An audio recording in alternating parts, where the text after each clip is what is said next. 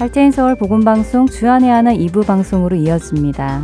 주안의 하나 2부에는 하나님의 은혜를 묵상하는 놀라우신 은혜와 설교, 그리고 빌립보서 성경 공부가 준비되어 있습니다. 먼저 놀라우신 은혜로 이어집니다.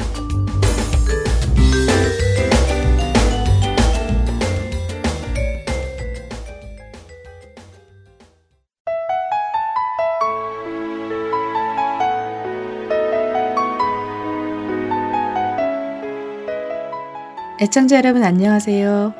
놀라우신 은혜 진행의 김순혜입니다. 지난 시간 웨슬리 사모님의 어린 시절 이야기를 나누며 우리는 죄책감과 수치심에 대한 이야기를 나누었습니다. 친구가 가지고 있던 아름다운 인형의 옷을 훔쳤던 소녀 웨슬리는 죄책감과 수치심에 힘들어했죠. 괴로움을 벗어버리기 위해 소녀 웨슬리는 친구에게 자신이 한 일을 솔직히 고백하고 인형의 옷을 돌려주며 용서를 구했습니다. 소녀 레슬리의 친구는 감사하게도 소녀 레슬리를 용서해 주었고 레슬리 죄책감은 사라졌습니다. 하지만 죄책감은 사라졌음에도 불구하고 수치심은 사라지지 않았습니다. 친구의 것을 훔치는 행동을 한 자기 자신을 향한 수치심과 그런 행동을 자신이 했다는 것을 친구가 안다는 수치심은 여전히 소녀 레슬리 안에 남아 그녀를 괴롭혔죠. 이게 어떻게 된 것일까요? 예수님께서 우리의 죄값을 치루어 주시고 죄책감을 가져가 주셨지만 우리의 수치심은 여전히 우리의 몫일까요? 우리는 여전히 수치심에 부끄러워하며 살아가야 할까요? 이 문제를 해결하기 위해 우리는 수치, 곧 부끄러움이 어디에서부터 들어왔는지 살펴보도록 하겠습니다. 성경의 첫 번째 책인 창세기에서 우리는 수치의 기원을 찾을 수 있습니다. 수치는 처음부터 사람들의 발목을 붙잡습니다. 하나님께서 아담과 하와를 처음 지으셨을 때 그들에게는 하나도 부끄러울 것이 없는 완벽한 사람으로 지음받았습니다. 창세기 2장 25절은 아담과 그의 아내 두 사람이 벌거벗었으나 부끄러워하지 아니하니라 라고 말씀하시죠. 태초의 아담과 하와는 벌벗고 있었지만 창피함을 느끼지 못했었습니다. 지금의 우리의 모습과는 너무 다르지요? 지금의 우리는 벌거벗고 아무 곳에도 갈 수 없습니다. 부끄러워서 말입니다. 하지만 태초의 아담과 하와는 부끄럽지 않았습니다. 왜냐하면 아담과 하와는 서로에게나 하나님께나 아무것도 감출 것이 없었기 때문입니다. 하나님께서 그들은 물론 모든 것들을 완전하게 만드셨기 때문에 그들은 완벽했습니다. 그러나 이런 완전한 그들이 불완전한 존재가 되기 시작했습니다. 그들이 하나님의 말씀을 따르지 않고 선악과를 따먹었을 때 그들은 자신들을 불편하게 하는 그 어떤 인식을 가지기 시작했습니다. 그리고는 자신들이 무슨 이유에서인지 불결하다고 인식을 하기 시작했습니다. 처음으로 자신들이 벌거벗고 있다는 것을 인지했고 그것이 부끄러운 것임을 깨달았습니다. 아담과 하와는 부끄러운 자신들을 가리려고 방법을 찾았습니다. 그들은 창피했고 벌거벗었습니다. 그들은 말 그대로 수치라는 감정의 공격을 당했습니다. 세상에는 아직 아담과 하와 단 두 사람밖에 없었지만 그래도 그들은 창피했었습니다. 그들이 누구의 시선을 의식해서 부끄러웠는지는 모릅니다. 에덴 동산에 있던 동물들의 시선을 의식했을까요? 서로가 서로의 시선을 의식했을까요? 하나님의 시선을 의식했을까요? 수치는 명확하게 그 시선의 주인공이 누구인지 모르는데도 불구하고 우리를 공격합니다.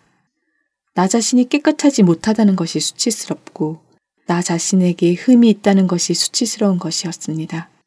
남들의 시선에도 수치스럽고 자기 자신을 보는 스스로의 시선에도 부끄럽고 수치스러운 것이었습니다.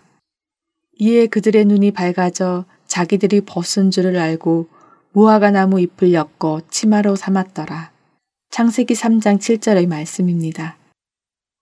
아담과 하와는 자신들의 수치를 가리기 위해 무화과 나무 잎을 엮어 옷을 만들었습니다. 무화과 나무 잎을 만져보신 적 있으신가요?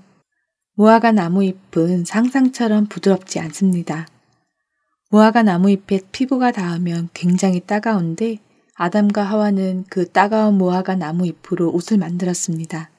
그 따가운 무화과 잎으로 옷을 만들 정도였다면 그들은 자신들의 부끄러움을 가리기를 절실히 원했던 것 같습니다. 수치심의 뿌리는 우리 자신을 다른 사람들에게서 가리려 하는 노력에서부터 시작됩니다.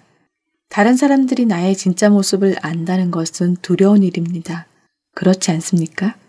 우리는 우리 속 마음을 숨기고 겉으로는 전혀 다른 사람처럼 좋은 사람처럼 행동하기 때문에 다른 사람들이 우리 안을 들여다보는 것을 꺼립니다. 우리는 다른 사람들이 나의 과거에 있었던 문제나 내가 지금 겪고 있는 문제, 내가 행했던 옳지 못한 일들에 대해 아는 것을 원치 않습니다. 아담과 하와도 그랬습니다. 그들이 그날 바람이 불 때 동산에 거니시는 여호와 하나님의 소리를 듣고 아담과 그의 아내가 여호와 하나님의 낯을 피하여 동산 나무 사이에 숨은지라 여호와 하나님이 아담을 부르시며 그에게 이르시되 내가 어디 있느냐 이르되 내가 동산에서 하나님의 소리를 듣고 내가 벗었으므로 두려워하여 숨었나이다. 창세기 3장 8절에서 10절까지의 말씀입니다. 그들은 왜 숨은 걸까요? 그들은 무섭고 창피해서 숨었습니다. 그들은 그때까지는 자신들이 하나님 앞에 나가는 것에 대해 두려움을 느낀 적이 없었습니다. 그들이 선악과를 먹기 전까지는 그들 사이와 또 그들과 하나님과의 관계에는 완전한 사랑, 수용, 친밀함, 그리고 투명함이었습니다. 하지만 수치심은 그런 것들을 가리게 만들었습니다. 창피함이 그들로 하여금 달아나서 숨게 만들었습니다. 수치심은 사탄이 우리로 하여금 하나님과의 사이에서 멀어지게 하는 가장 영향력 있는 무기입니다. 숨겨, 가려, 달아나, 내가 정말 어떤 사람인지 아무도 모르게 해 하며 사탄은 속삭입니다. 그리고 한마디를 더 해줍니다. 넌 부끄러운 사람이야 라고요. 우리를 괴롭히는 이 수치심, 사탄의 공격인 수치심, 우리는 이것을 어떻게 해결할 수 있을까요? 놀라시는 애 다음 시간에 계속해서 이야기 나누겠습니다.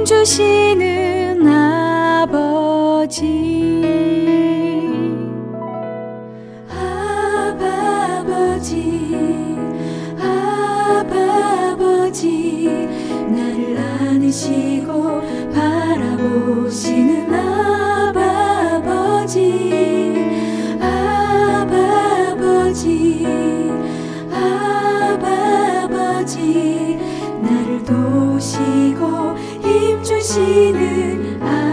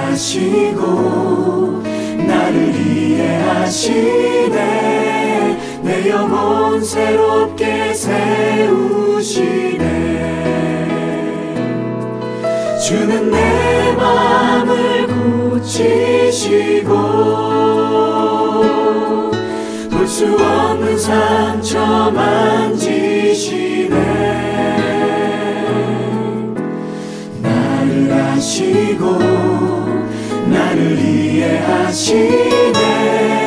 내 영혼 새롭게 세우시네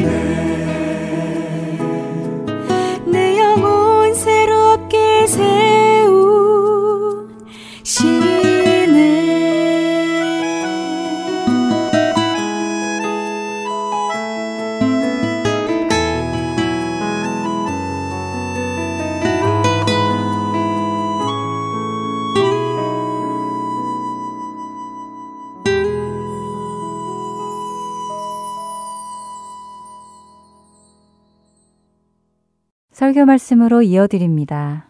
오늘은 고옥하는 목사님께서 시편 31편 1절에서 24절까지의 말씀을 본문으로 고난 중의 피난처라는 제목의 말씀 전해 주십니다. 은혜의 시간 되시길 바랍니다.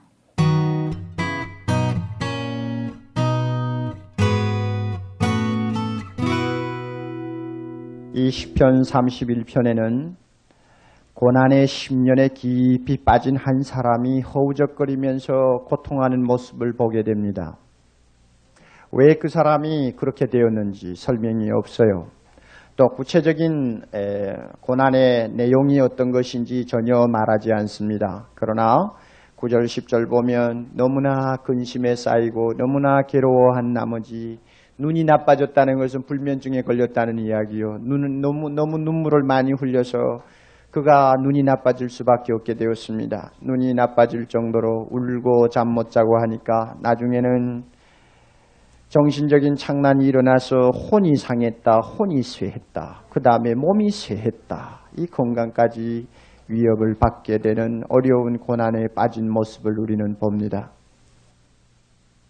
고난이라는 것, 고통이라는 문제는 참 인간에게 항상 가장 풀기 어려운 문제로 대두하고 있습니다.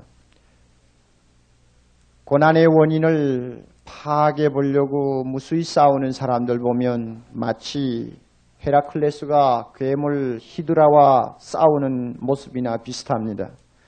그리스 신화에 나오는 그 싸움을 보면 히드라라고 하는 괴물은 머리를 자르면 또 머리가 생기고 머리를 잘라버리면 또 생기고 끝없는 싸움의 연속이 계속되는 것처럼 고통의 문제를 가지고 실험하는 사람에게는 해답이 없습니다. 더욱이 오늘 31편의 이 주인공이 참 신구약을 통틀어서 가장 믿음이 좋다고 자랑하는 다윗입니다. 어떻게 다윗과 같이 참 하나님을 바로 믿는 신자에게 이렇게 절망적인 어떤 고통이나 시련이 존재할 수 있단 말인가? 하나님이 살아계신다면 고통하는 자의 고통을 덜어주는 것이 원칙이요. 고난당하는 자에게 형통함을 주는 것이 원칙일 텐데 왜 하나님을 섬기려고 노력하는 자에게 더 이와 같은 고통을 맛보게 하실까? 참 이것은 우리에게는 대단히 어려운 문제입니다. 우리가 이 고통 문제를 이야기할 때 고난과 또 신자에게 있어서 특별히 고난의 문제를 이야기할 때 우리가 쉽게 해답은 얻을 수가 없습니다.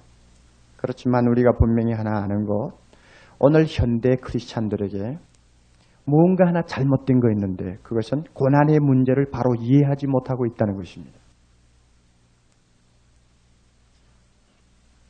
더욱이 하나님이 꼬로 축복이라고 하는 어떤 공식을 가지고 사람들을 가르치는 현대 교회의 유행을 보면 이 고난은 도무지 용납할 수 없는 것입니다. 믿음이 좋은 사람에게 고난은 절대 용납할 수가 없는 것입니다. 만약에 믿음이 좋은 사람에게 어떤 고통이나 고난이 따르면 이거는 마귀의 짓이요. 이것은 아니면 죄값을 받는 저주지. 절대 존재할 수 없다고 하는 어떤 관념을 갖고 있습니다. 사실이 그런가요? 10편 31편을 우리가 읽어보면 사실이 그럴까요? 우리가 성경을 통해서 아는 것은 성도에게 고통은 무조건 죄의 심판도 아니요. 그렇다고 마귀의 장난도 아니요. 그렇다고 하나님이 진노하시는 어떤 불붙는 어떤 무슨 복수가 아니고 여기에는 어떤 깊은 심오한 뜻을 담고 있다는 것이 성경 전체가 가르쳐 주는 의미입니다. 물론 그 가운데는 하나님의 진노의 심판을 받는 고난도 있습니다. 그러나 제가 지금 말씀드리는 것은 하나님을 믿고 죄 용서함을 받은 거룩한 자녀에게 왜 고난이 오느냐 그 말입니다. 왜 고통이 가셔지지 않느냐 하는 문제인데 여기에는 하나님께서 깊은 의미를 담고 있습니다. 우리가 잘 아는 바와 같이 이 세상은 이미 고물이 다 된 여객선과 같아요. 이미 죄로 인해서 이미 낡을 대로 낡고 썩을 대로 썩은 고물 여객선입니다. 언제 물이 셀지 몰라요. 언제 파도가 옆 모퉁이를 깨뜨릴지 몰라요. 언제 가다가 엔진이 고장나서 넓은 바다를 방황할는지 몰라요. 언제 바닷속에 침몰할지도 몰라요. 이것이 세상 아닙니까? 이것이 소위 인간이 사는 지구라는 것 아닙니까? 여기에서 사는데 인간에게 고뇌가 고통이 없을 수 있나요? 그러므로 만약에 신자에게 이 고통이 주어져 있다고 한다면 여기에는 이 고통을 통해서 하나님이 무엇인가를 만드시기를 원하고 이 고통을 통해서 하나님이 무엇인가를 깨닫게 하시기를 원하고 고통을 통해서 성도를 보다 높은 수준으로 올려주시고자 하시는 아버지로서의 선하신 뜻을 가지고 있을 것이다 하고 믿는 것은 고통에 대한 바른 이해요. 고통은 무조건 마귀의 저주요. 하나님의 저주라고 생각하는 사람은 고통을 잘못 이해하고 있는 것입니다. C.S. 루이스가 고통은 하나님의 확성기라고 하는 말을 했다고 하는 거 여러분 기억하실지 모릅니다. 우리가 어떤 일에 고통을 당하지 않습니까? 가슴에서 막 소리를 쳐요. 나 자신에게 무엇인가 잘못되었다고는 비상벨이 울려요. 우리 사회에 우리 국가에 뭐가 잘못되어 있다는 것을 깨우쳐 주어요. 그래서 우리를 달려가다가도 멈추게 하고 다시 새로운 가치를 발견하게 합니다. 이게 고통입니다. 여기에 뜻이 없을 수가 있나요? 나병 고치는 그 분야의 세계적인 권위자라고 할 수 있는 폴 브랜드라고 하는 박사는 그가 평생 나병 환자를 위해서 미국에서 수고하다가 참 신앙적인 기가 막힌 말 한마디 했어요. 고통을 만드신 하나님께 감사하라. 나는 그가 그보다 더 좋은 일을 하실 수 있다는 것을 믿을 수가 없다. 참 도대체 이해가 안 되는 말입니다. 그러나 여러분 보세요. 나병 환자가 숯불 속에 벌겋게 달아있는 밤을 집으려고 손을 덥석 집어넣어가지고 밤을 끌어내서 까먹는 것을 볼 때 의사들이 뭐라고 생각하겠어? 나병 환자의 비극은 병 그 자체라기보다도 고통이 마비되었다는 것입니다. 고통신경이 마비되었다는 거예요. 그러므로 폴 브랜드 박사가 평생 지켜볼 때 나병 환자의 비극이 어디 있느냐? 고통을 모르는 몸을 가지고 있다는 것입니다.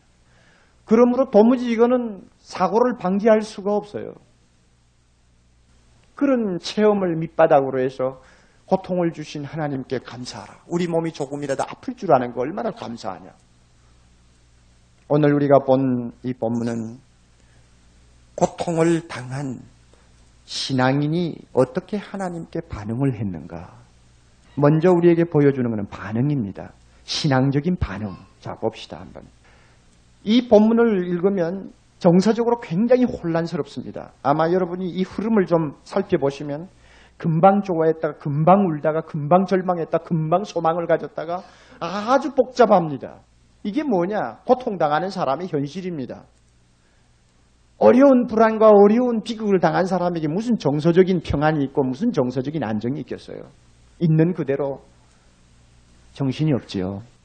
그래서 다급한 하소연 하나님 앞에 빨리 건져달라고 인도해달라고 그 다음에 이 고통에서 빠져나오게 해달라고 하소연하는 부분이 열번 이상 더 나옵니다. 그런가 하면은 자기가 불행해진 현황을 앞에 놓고는 너무나 탄식하고 괴로워하여 고통하는 장면이 9절 10절에 나옵니다. 자기의 비극을 앞에 놓고 눈물로 밤을 새우는 모습이 나옵니다. 그것뿐인가요? 두려움과 무기력을 앞에 놓고 떨고 있는 소심한 자아를 봅니다. 13절에 사방에 두려움이 있나이다. 사방이 두려움이 있고 사람들이 다 나를 망치려고 꾀를 부리고 있습니다. 강교한 사람들이 함정을 파고 있습니다. 그야말로 무기력함을 느끼고 자기 자신이 참 공포에 쌓여 있는 모습을 그대로 드러냅니다. 뿐입니까? 17절에 보면 원망과 복수의 소리가 나옵니다. 주여 저 악한 자들로 하여금 음부에서 잠잠케 하옵소서. 저 교만하고 완악한 자들로 하여금 벙어리가 되게 하옵소서. 뿐만 아니라 5절에는 행여나 어떻게 될지 모르기 때문에 비장한 최후를 결심하고 주여 내 영혼을 주의 손에 부탁하나이다 하는 각오까지 하고 있습니다. 이것이 고통당하는 인간의 복잡한 심정입니다. 기도도 했다가 탄식도 했다가 부들부들 떨기도 했다가 원망도 했다가 그야말로 죽음을 각오하는 그런 비장한 순간도 한번 생각해 보았다가 이게 이게 이게 고통당하는 사람이에요. 뭐 신앙가라고 빌 수 있나요? 똑같은 사람이고 똑같은 인간인데 성경에 보면 고난 속에서 기뻐하라고 한다고 해서 기독교인은 무조건 그저 에, 고난과 고통을 즐거워하는 자기 학대적인 그런 사고를 키우라고 말하지 않습니다. 고난 속에 기뻐하라고 한다고 해서 곧 마음은 슬프고 괴로운데 겉으로 항상 허허 웃고 다니는 위선자가 되라고 그렇게 가르치지 않습니다. 아브라함은 다 늙어서 아내를 잃어버렸으면 늙어서 아내를 잃었는데도 얼마나 슬펐는, 슬펐는지 통곡을 했어요. 다윗은 쿠데타를 만나서 쫓겨가면서 세상 부끄러운 줄 모르고 그 점잖은 임금이 티끌을 머리에 날리고 신발을 벗고 엉엉 울면서 도망을 가고 있었으니 여러분 인간이 똑같지 않습니까? 나사로가 죽었을 때 예수님이 찾아오셔서 얼마 후에 예수님이 그를 살리려고 계획을 하고 계십니다. 그러니까 울 일도 아니요. 단식할 일도 아닙니다. 그런데도 보세요. 탄식하고 괴로워하는 그 사람들 틈에 와서 주님 친히 비통해 하시고 눈물 흘리는 모습을 봅니다. 사람에게는 예외가 아닙니다. 그러므로 우리는 고통당하는 자를 성급하게 이해하려고 해서는 안 됩니다. 당해보지 아니하면 아무도 몰라요. 그러면 크리스찬에게는 전혀 다른 점이 없느냐? 세상 사람들과 똑같이 그렇게 정서적인 불안전, 눈물, 탄식, 원망, 다급한 하소연 그거밖에 없느냐? 아니요. 14절 여러분 봅니다. 크리스찬에게 다른 점이 있어요. 여호와여 그러하여도 첫째는 그러하여도 내가 주께 의지하고 말하기를 주는 내 하나님이라 하였나이다. 여기서 세 가지 우리 봅니다. 첫째는 그러하여도 참 이 말이 묘미가 있어요. 영어로는 but라고 하는 말, but라고 하는 말 한마디로 끝나겠지만 그러하여도 하는 말 안에는 굉장한 것이 담겨 있습니다. 무슨 말입니까? 조건 없이 하는 말이요. 내가 아무리 고난 속에서 고통하고 괴로워할지라도 온 천지가 아무리 캄캄할지라도 그래, 그래, 그래도 주여, 그래도 하고 하나님을 부르는 자세를 말합니다. 예수를 잘 믿는, 잘 못 믿는 사람들이나 세상 사람들은 조금만 어려움을 당해도 이 그러하여도가 없어집니다. 그런데 이 다윗은 그러하여도 그렇게 될 값이라도 하나님 앞에 나는 나아갑니다 하는 자세입니다. 아무리 어려움과 고통이 내 앞에 가로막아도 두 번째 무엇입니까? 나는 죽게 의지하고 나는 죽게 의지하고 이 말은 1절에 나오는 내가 죽게 피하오니 하는 말하고 똑같은 뜻입니다. 피한다.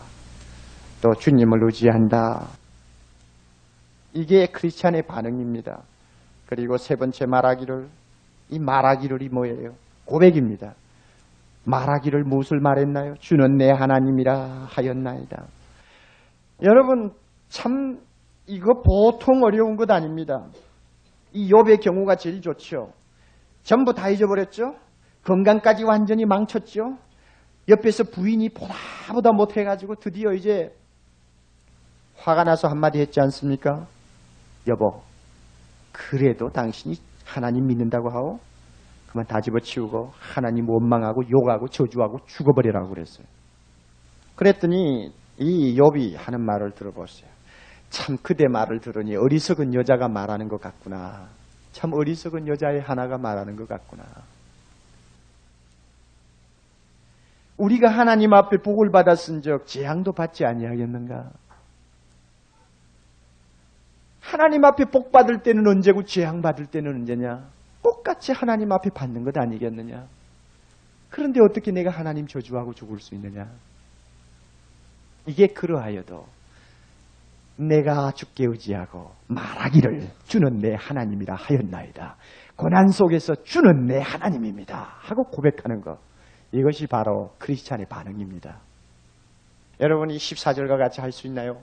이 가운데서 제가 모르는 여러 가지 고난, 고통 속에서 지금 상당히 피곤하게 보내시는 분들이 계실지 모릅니다. 남이 모르는 무거운 마음의 불안과 근심을 안고 계실지 모릅니다. 예수 믿기만 하면 한순간에 모든 것이 다 그저 바꾸어지고 정말로 내가 원하는 대로 다 될 것 같은 느낌을 어떤 때는 가졌지만은 1년이 가고 2년이 가도 사태는 별로 진전이 안 되고 무엇인가 하나님께서 나를 꽉 붙들고 쥐어 짜는 것 같은 그런 느낌을 여러분이 가질지 모릅니다.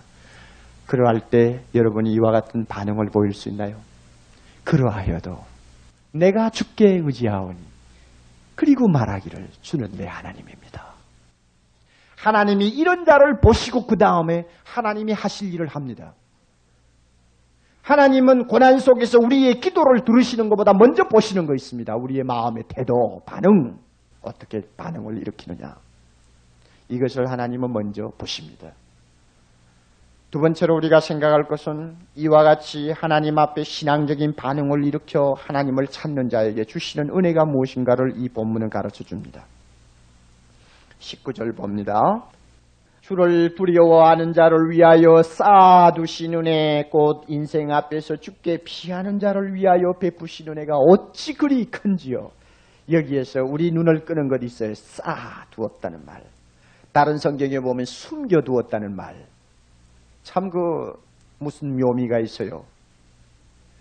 왜 쌓아둡니까? 흩어주지 않고. 왜 숨겨둡니까? 무, 무엇하려고 숨겨두어요?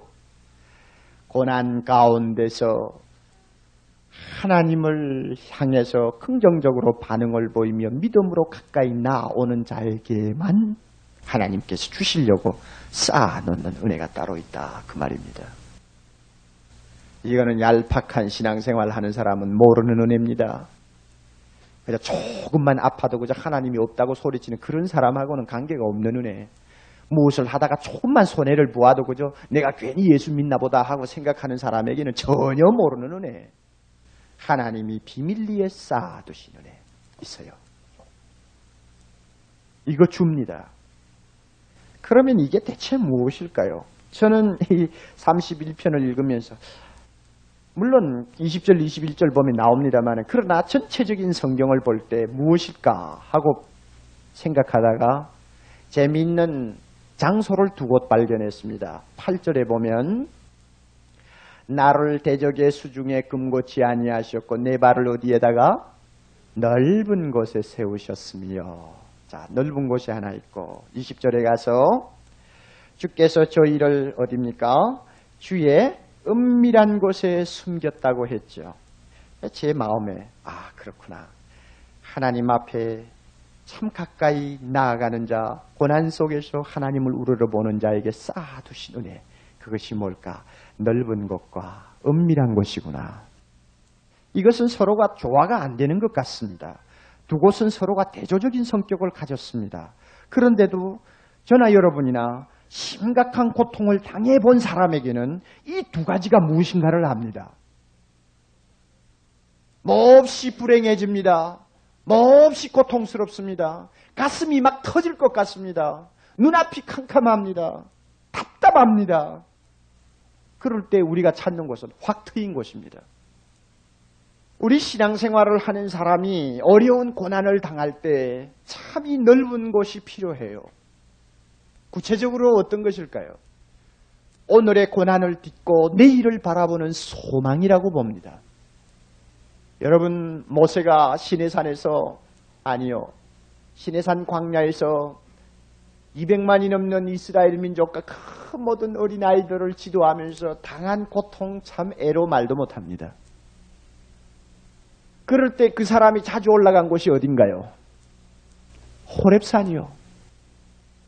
나중에 가나안 땅을 눈앞에 보고 놓고도 들어갈 수 없는 자기 처지를 안고 고통하고 괴로워할 때 모세를 다리고 올라가서 높이 세운 곳이 어디입니까? 느보산입니다. 모세나 갈렙이 120살이 되도록 건강할 수 있었고 아, 이 시력이 있어야지 아니하며 원기가 왕성할 수 있었던 이유가 무엇일까? 그는 고통당할 때 괴로울 때 하나님이 인도하시는 높은 넓은 곳이 있었어요. 호랩산 꼭대기에 올라가서 비록 지금은 고생하고 지금은 우리가 이 광야에서 그야말로 떼약볕 속에서 괴로워하지만 그러나 내일 모레 하나님께서 우리에게 아름다운 적각꿀이 흐르는 가나안 땅을 주시리라. 멀리 내다보고 그 마음의 모든 고통을 다 발산시키고 멀리 내다보는 소망을 가지고 그날 그날 하루의 모든 고통을 잊어버릴 수가 있었습니다. 고난을 당할 때 하나님 인도하시는 이 넓은 곳을 아시나요? 답답하던 마음을 확 열어주시는 거 여러분 아시나요? 바울은 그의 표현대로 하면 환란과 공핍과 곤란과 매맞음과 자지 못함과 말할 수 없는 시련 속에서 허덕였습니다. 그 허덕일 때에 바울의 말을 들어보세요. 고린도후서 6장 9절 이해합니다. 잘 들어보세요. 우리가 죽는 자 같으나 보라 우리가 살고 징계를 받는 자 같으나 보라 죽임을 당하지 아니하며 근심하는 자 같은가 그러나 항상 기뻐하고 가난한 자 같으나 그러나 많은 사람을 부욕해 하고 아무것도 없는 것 같지 그러나 모든 것을 가진 자로다. 도대체 이 말이 어디에서 나오는 말일까요? 멀리 앞날을 내다보는 소망의 눈을 가지고 고난 속에서 하는 말입니다. 이것이 바로 크리스찬이요. 하나님께서 주시는 은혜입니다. 넓은 것. 우리에게 이와 같은 넓은 곳을 여러분이 항상 하나님으로부터 인도받아야 합니다. 하나님은 자기를 의지하는 자 고난 속에서 그 넓은 곳으로 인도하셔서 세워주시고 눈을 열어주시고 마음을 열어줍니다. 은밀한 곳은 무엇일까요? 어떤 성경에 보면 은밀한 곳을 하나님의 얼굴 앞이라고 면전이라고 이렇게 번역을 해 두었습니다. 주님과 단둘이 만나는 곳, 기도하는 것이겠죠. 우리가 참 고통스러운 일을 당하면요. 이렇게 확 트인 넓은 곳도 필요하지만 어떤 때는 사람도 만나기 싫어. 나 혼자 좀 있고 싶어. 정말 내 마음을 다 이해할 수 있는 사람이 있다면 그 사람하고만 내 마음에 있는 모든 것을 통사정하고 싶다 하는 심정이 있습니다. 이런 사람이 찾아가는 곳이 어딜까요?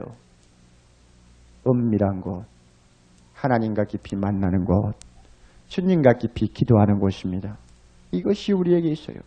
하나님이 우리에게 이것을 보여줍니다. 스튜아르트라고 하는 어떤 고등학교 교사가 갑자기 심장 수술을 받게 되었습니다. 너무나 당황했습니다. 어찌할 줄을 몰랐습니다. 병상에 가서 누워서 천정을 멀끄러미 쳐다보는데 언젠가 교회 나갔을 때 목사님이 한 이야기가 생각이 났습니다. 여러분 우리가 병원에 가서 침대에 눕게 되면 우리가 바라볼 수 있는 곳은 저 위에밖에 없습니다. 어떤 전도사님을 만났더니 과거에 너무 기가 막힌 고통을 수년 동안 많이 겪었는데 그때 그가 체험한 것을 한마디로 요약해서 이렇게 해요. 목사님, 그 당시에는 내 주변이 온통 막혔어요. 사방이 문 하나 없이 막혀버리니까 뚫린 곳은 하늘밖에 없었어요. 뚫린 곳이 하늘밖에 없어요. 그 뚫린 곳을 통해서 우리가 다다를 수 있는 곳은 하나님의 존전, 그 은밀한 곳, 주님과 깊이 만나는 기도의 장소입니다. 하나님이 고난당하는 자가 그를 의지할 때 그를 거기로 인도합니다. 그 은밀한 하나님과의 만남의 세계에 들어가면 드디어 거기서 우리는 천국을 소유하는 가난한 자가 되고 욕처럼 주여 내가 스스로 깨달을 수 없는 소리를 하고 내가 스스로 알 수 없는 것을 많이 찌꺼렸지만은 그러나 내가 은밀한 곳에서 하나님을 만나니 주여 내가 이제는 스스로 자신을 한탄하고 티끌과 제 가운데 앉아서 회개합니다. 진정 겸손한 자, 가난한 자가 되는 곳이 바로 그 은밀한 곳입니다. 그때에 하나님이 그 마음에 천국을 소유하게 하시고 그의 인생을 천국을 맛보게 합니다. 이 은밀한 곳에서 우리는 고난을 감사로 바꾸는 능력을 체험하게 됩니다. 내가 당하는 어려운 고통, 눈물, 괴로움도 하나님 앞에 감사로 표현할 수 있는 능력, 이 능력을 우리가 그 은밀한 곳에서 받게 됩니다. 고난을 감사로 표현할 수 있어요? 고난 속에서 하나님 앞에 찬송할 수 있어요? 고난 속에서 주여 그래도 당신은 내 하나님입니다 하고 고백할 수 있나요? 고난 속에서 하나님이 주시는 평안을 유지할 수 있나요? 어디서? 하나님의 존전, 은밀한 곳에서 우리는 그와 같은 능력을 체험합니다. 고난이 우리를 그 은밀한 곳으로 인도를 해줍니다. 이 은밀한 곳에서 우리가 하나님 앞에 엎드려 있을 때 악한 자들의 모든 괴교가 무너지는 것을 봅니다. 나를 해하려고 하는 자들이 다 나중에는 그들의 꾀에 빠지는 것을 봅니다. 압살롬에게 쫓겨가던 다윗이 땀과 눈물이 범벅이 되어가지고 숨을 헐떡이면서 저 들판 어느 바위 위에 앉았을 때 정보가 왔습니다. 다윗에게 있어서 그야말로 하나님처럼 믿어지던 모략과 모략가, 전략가 모든 면에서 그 사람의 말이라면은 거에 들어맞을 만큼 머리가 비상한 참모가 있었는데 아이도벨이죠. 그 아이도벨이 결국은 다윗에게 반기를 들고 반역자와 같이 손을 잡았다는 말을 들었습니다. 가슴이 철렁 내려앉았어요. 그럴 때 다윗이 땀과 눈물 속에서 하나님 앞에 기도한 것이 이것입니다. 주여, 저 아이도벨의 꾀가 무너지게 해 주옵소서. 여러분, 하나님과 만나는 깊은 은밀한 장소에서 하나님 앞에 기도했더니 나중에 어떻게 됐나요? 아이도벨이 자기 뜻대로 안 된다고 자살해버렸어요. 아이도벨이 자살이 결국은 압살롬의 멸망을 가져왔습니다. 하나님은 하시는 일이 이상해요. 내가 기대하고 예측하지 못하던 방법으로 나를 고난에서 끌어내는 것을 봅니다. 언제? 내가 하나님 앞에 은밀한 곳에 숨어 있을 동안에 하나님이 다 하시는 거 봅니다. 어려워 보였던 것이 쉬워지고 캄캄하, 캄캄하 게 보이던 것이 여명이 비치고 출입구가 전혀 안 보이던 곳에 출입구가 열립니다. 여러분 이거 체험하시나요? 결론적으로 한 가지만 더 말씀드리면 하나님께서 고난 중에 있는 성도를 향해서 요구하는 것이 무엇인가를 이 본문이 가르칩니다. 그 요구가 있어 23절, 24절로 이 봅니다. 하나님이 고난당하는 성도를 향해서 요구하는 것이 있어요. 첫째, 너희 모든 성도들아 여호와를 뭐하라고요? 사랑하라. 무조건적으로 하나님은 고난 속에서도 주여 내가 주님을 사랑합니다 하는 말을 듣기를 원합니다. 이것이 크리스찬에게 독특한 것이에요. 저 과거의 어려움을 당할 때, 저 자신이 과거의 어려운 시련을 겪을 때, 그래도 지금 생각하면 하나님 앞에 감사하는 거 있어요. 주님, 나에게 이런 어려움이 있어도 한마디 말할 수 있는 것은 주님 그래도 저는 사랑합니다. 이건 내 은혜가 아닙니다. 하나님이 주시는 은혜예요. 또 있죠. 24절 보면 강하고 담대하라. 하나님께서 고난당하는 자기 자녀들에게 요구하는 거 있어요. 비급하지 말라는 겁니다.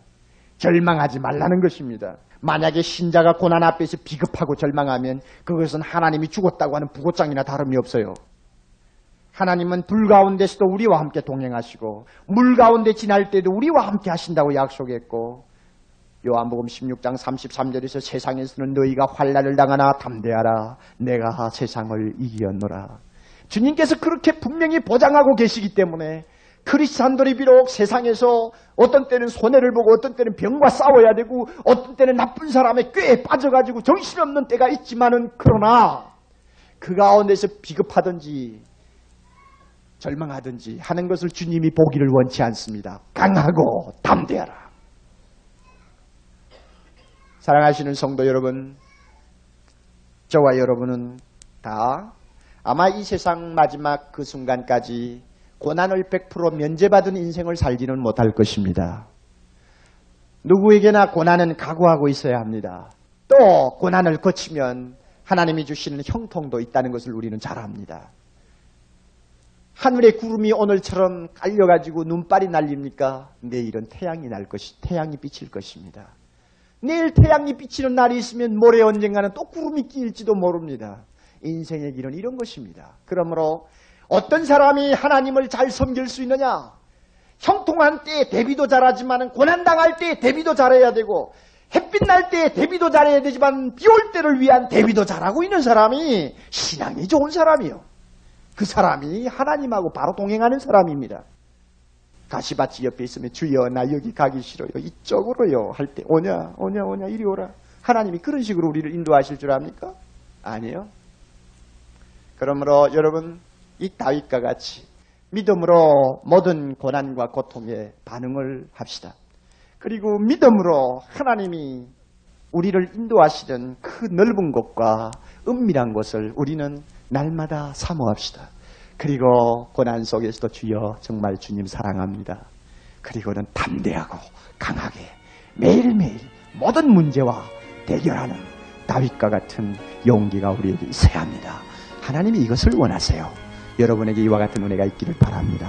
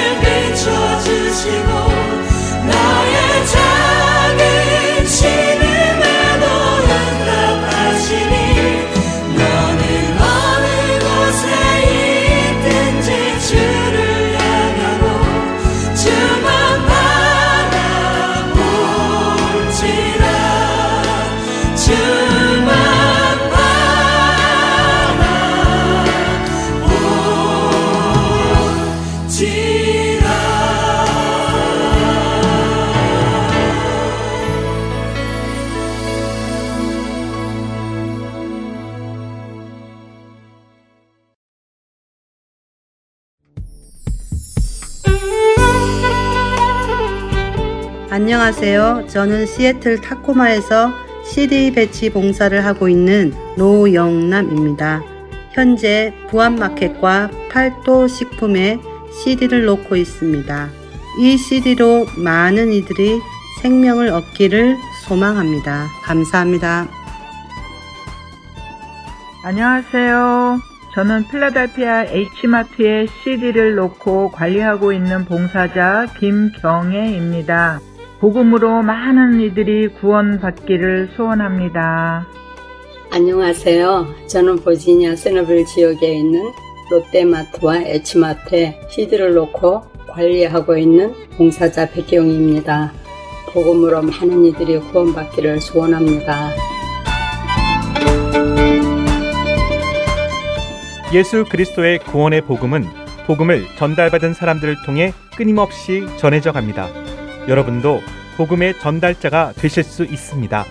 복음 전파 사역에 동참하실 분들은 전화번호 602-866-8999로 연락 주시기 바랍니다.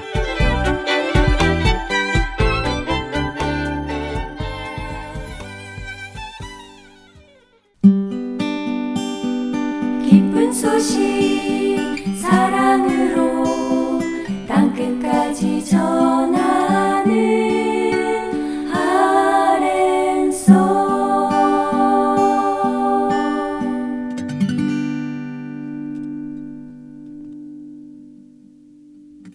계속해서 빌립보서 성경 공부 보내드립니다.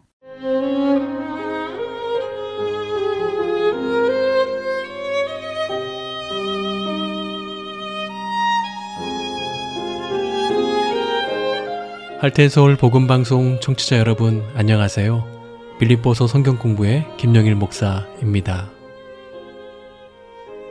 저희가 지금까지 배운 내용을 간추려 보면 빌립보서 1장에서 복음에 합당한 삶에 대해서 설명하고 있습니다. 그리고 2장에서는 복음에 합당한 삶을 어떻게 살 수 있는지 그 예를 들고 있습니다. 먼저는 예수님의 본을 설명을 합니다. 그분의 겸손과 섬김을 설명하면서 예수님의 마음을 품어야 한다라고 말씀합니다. 이어서 사도 바울 자신을 예로 들면서 빌립보 교회가 주인공이며 자신은 제사를 마무리하는 전제의 역할만으로도 기쁘다며 자신의 섬김을 역시 말하고 있습니다. 이러한 상황에서 빌립보 교회 성도들은 복음에 합당한 삶 참 멋지긴 합니다. 그런데 정말 그런 삶이 가능합니까? 예수님이니까. 그리고 예수님으로부터 부르심을 받은 사도 바울이기 때문에 그러한 삶이 가능했던 것 아닙니까? 어떻게 저희가 그런 복음에 합당한 삶을 살 수 있습니까? 라는 반응을 보였던 것 같습니다. 그래서 바울은 예수님의 마음을 품고 삶의 현장에서 복음을 살아냈던 두 성도, 바로 디모데와 에바브로 디도의 삶을 추가적으로 설명을 하고 있습니다. 디모데는 2차 선교 여행 때 바울의 선교팀에 합류했던 형제였습니다. 그 후 빌립보, 데살로니가, 베레아, 고린도, 에베소에서 바울과 함께 복음을 전했습니다. 에바브로 디도는 빌립보 교회의 성도였습니다. 바울이 감옥에 갇혔다는 소식이 빌립보 교회에 들렸을 때 그는 감옥에 갇힌 바울을 돕기 위해 옥바라지를 위해 로마 감옥까지 온 형제였습니다. 오늘 이 시간은요, 19절부터 24절까지 말씀을 통해서 디모데의 삶을 함께 살펴보려고 합니다. 디모데의 이름의 뜻은요, 하나님을 경외하다입니다. 이름에서 엿볼 수 있듯이 그는 어릴 때부터 유대인 어머니인 유니게와 외할머니인 로이스에게서 하나님의 말씀으로 양육을 받았습니다. 바울이 디모데 후서 3장 15절에서 또 어려서부터 성경을 알았나니 라고 기록한 것처럼 디모데는 어릴 적부터 성경을 배우며 자란 사람이었습니다. 디모데의 삶을 통해서 복음에 합당한 삶을 살아가는 성도의 자세가 무엇인지 함께 살펴보도록 하겠습니다. 첫 번째는요, 디모데는 자신의 이익보다 남의 이익을 생각하는 이타적인 사람이었다라는 것입니다. 빌립보 교회 안에 유대주의자들의 반복음적인 공격과 또 교회 공동체의 하나 되지 못하는 갈등이 감지되면서 바울은 자신을 대신해서 디모데를 빌립보 교회에 보내려고 했습니다. 그런데 왜 하필 디모데였을까요? 그 이유를 바울은 20절에서 이렇게 설명하고 있습니다. 19절부터 20절인데요. 우리 함께 읽도록 하겠습니다.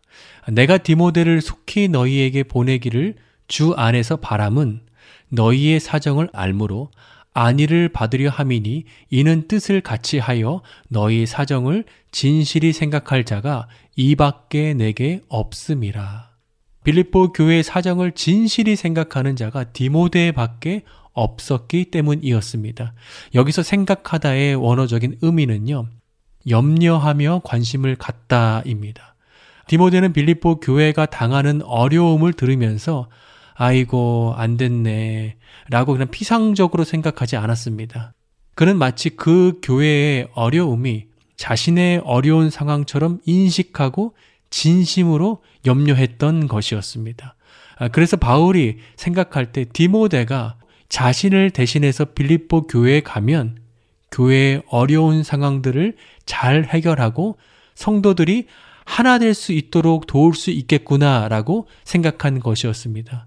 디모데의 첫 번째 특징은 다른 사람에게 관심을 갖는 이타적인 사람이었습니다. 2017년 4월 28일 영국 런던 다리의 난간에 강바닥을 바라보는 한 사람이 있었습니다. 그는 강으로 뛰어내리려고 자살하려고 했던 사람이었습니다. 아, 지나가는 행인들이 그의 행동을 이상하게 여겨서 그에게 달려가서 그가 강으로 뛰어내리지 못하도록 그를 붙잡았습니다. 어떤 사람은요, 그의 팔을 붙잡고, 어떤 사람은 그의 허리띠를 붙잡았고, 또 어떤 사람은 그의 다리를 붙잡았습니다. 그를 다리 안쪽으로 잡아당기려고 했으나 그가 막 강 아래로 뛰어내리려고 하자 어떤 사람이 그가 다리 아래로 뛰어내리지 못하게 하려고 끈을 가져와서 그의 몸과 난간을 묶기 시작을 했습니다. 그리고 구조대가 오는 두 시간 동안요. 그를 계속해서 붙잡고 있었던 것입니다. 당시 사진을 보면요. 주변에 여러 사람들이 그의 온몸을 막 붙잡으면서요. 그에게 계속해서 얘기를 하는 장면이 담겨 있습니다. 퇴근길이었고요. 많은 사람들이 회사에서 일을 마치고 피곤한 몸으로 집으로 향하고 있는데 왜 그들이 자신이 알지도 못하는 이 사람을 온 몸으로 껴안으며 두 시간 동안 그를 붙잡고 있었을까요? 바로 이타적인 마음 때문이었습니다. 바울이 이 장에서 예수님의 겸손과 섬김을 예로 들고 이어서 바울 자신의 전제와 같은 삶을 예로 든 다음에 이어서 왜 디모데를 예로 들었을까요? 그의 의도는 이것입니다. 빌립보 교회 성도 여러분, 복음에 합당한 삶을 사는 것은요. 특별한 사람만이 할 수 있다는 것 그런 것 아닙니다. 디모데를 보십시오. 그는요. 예수님도 아니고요. 저처럼 사도도 아닙니다. 당신들과 똑같은 성도여 형제입니다. 그런데 그의 삶을 한번 보십시오. 복음에 합당한 삶을 살아가고 있습니다. 사랑하는 빌립보 교회 여러분, 디모데처럼 공동체에서 어떤 이들이 흔들린다면 진실하게 생각하여 주십시오. 붙들어 주십시오. 온몸으로 품어 주십시오. 하나됨을 지키려고 노력하십시오. 이것이 복음에 합당한 삶을 사는 교회 공동체의 모습입니다. 라고 말하는 것입니다. 예전에 재미있게 본 글이 있는데요. 제목이 필인이 되자였습니다. 첫 번째 필인은 한자인데 그것은 필요한 사람. 두 번째는 feel in F-E-E-L 타인의 감정을 느끼는 사람. 세 번째는 영어 F-I-L-L 타인을 채워주는 사람이었습니다. 생각해 보니 예수님이 필린이었고요. 바울이 필인이었고 바로 디모데가 필인이었습니다.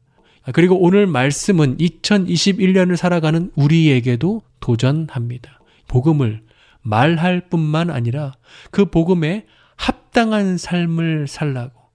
그것은 바로 예수님처럼 이타적인 사람이 되는 것이라고. 우리 모두 예수님의 본을 따라 이타적인 그리스도인이 되어서 하나님께서 맡겨주신 귀한 공동체를 아름답게 세워갈 수 있는 저와 우리 모두가 되기를 소망합니다. 두 번째는 디모데는 예수 그리스도의 일에 헌신하는 사람이었습니다. 21절인데요. 이렇게 나옵니다.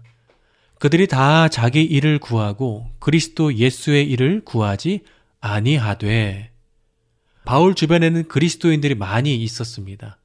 그들을 보면 겉으로는 예수 그리스도의 일을 구하는 것 같아 보였지만 실상은 자기의 유익을 구하는 자들이었습니다.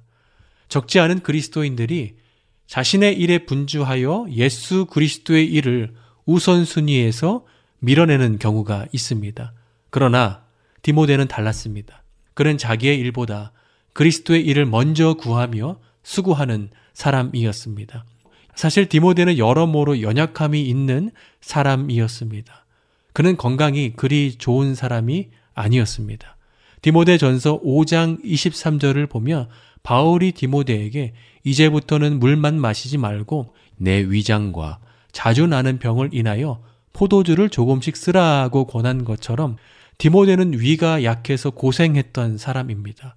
또한 고린도 전서 16장 10절에서 바울은 고린도 교회에게 디모데가 이르거든 너희는 조심하여 그로 두려움이 없이 너희 가운데 있게 하라라고 권한 것처럼 그는 대범한 사람이 아니었습니다. 또한 디모데전서 4장 12절에서 누구든지 내 연소함을 업신 여기지 못하게 하고 라는 표현처럼 디모데는 나이가 어려서 주변에서 인정받기도 쉽지 않았습니다. 그러나 디모데는 자신의 어려운 상황이 있음에도 불구하고 자신의 일을 구하지 않고 예수 그리스도의 일에 헌신하는 사람이었습니다. 잔 파이퍼 목사님이 자신의 인생을 바꿔놓은 두 가지 충격적인 경험이 있었다라고 말씀하셨는데요. 하나는 잔 파이퍼 목사님의 아버지가 이제 순회 전도자 부흥사셨습니다. 어느 한 마을에 가서 이제 복음을 전하셨는데요. 그 동네에 예수님 믿기를 강하게 거부했던 한 할아버지가 계셨습니다. 그래서 온 교인들이 몇십 년 동안 이 할아버지를 위해서 기도해도 막 교회와 담을 쌓고 사셨던 분인데 어느 날 깜짝 놀랄 일이 있었습니다.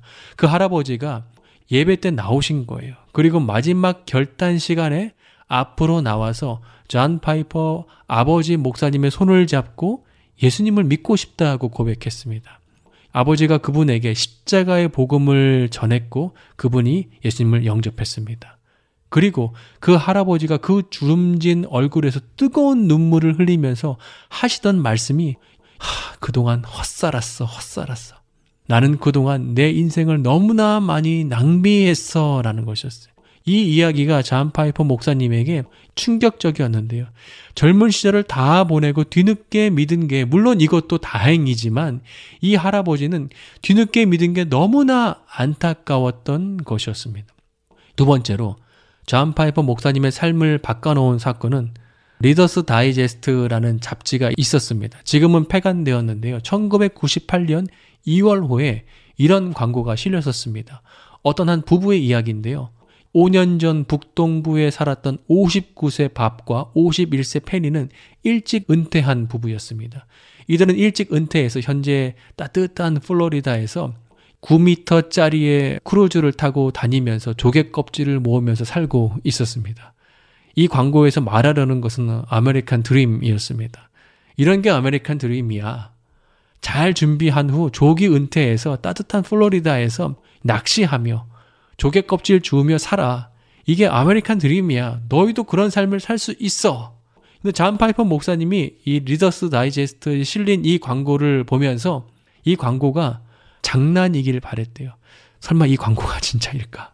장난일 거야.